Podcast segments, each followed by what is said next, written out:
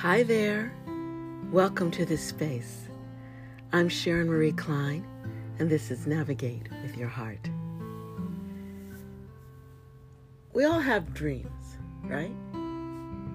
Things we want, stuff we'd like to do or have, desires, ways we want to feel or places to go and and you know, even if we don't call them dreams, they are wishes, thoughts, musings, fantasies, or something, something other than what we have or are doing right now.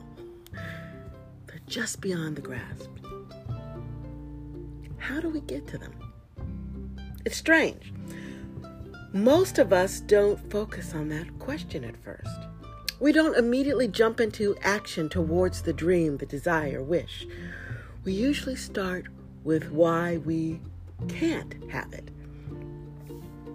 Oh, I can't go there. I don't have enough money, or it's too late for me to pursue that dream. I'm too old, or if I do it, then. then. then what? So many no's. We start with the no. Most of us. And for some, that's where it ends, holding on to the no, unconsciously for dear life, making the no reality. Instead of embracing the dream to create your reality.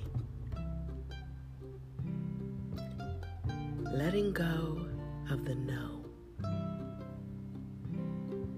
So powerful. One of the gateways that leads us toward getting what we desire, embracing our dreams, getting us to the yes.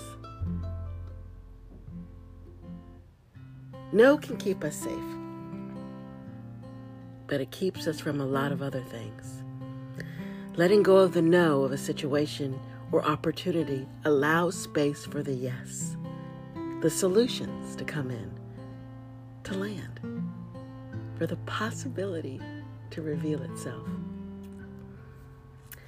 I want to challenge you to find where you say no in your life and then make a choice. Make the choice to suspend the no. Let it go. If I didn't say no to this, have the excuse for why it's not possible, what could I have? What could I achieve? Where would I be? How would I feel?